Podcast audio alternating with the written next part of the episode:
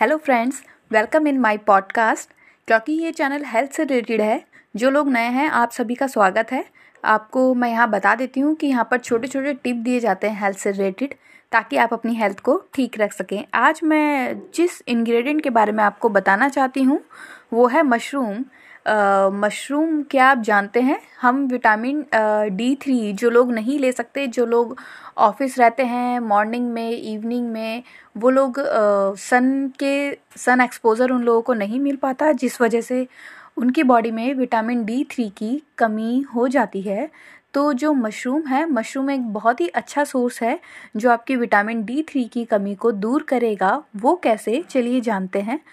आप मशरूम को अगर धूप में सुखाते हैं, कुछ दिन तो उसे धूप में सुखाइए, उसे धूप लगने दीजिए और उसे फिर आप कंज्यूम कीजिए, उसकी सब्ज़ी बनाइए, आप उसे ग्रेवी वाली सब्ज़ी बनाइए। इस तरीके से मशरूम से आपको विटामिन डी थ्री की कमी दूर हो सकती है।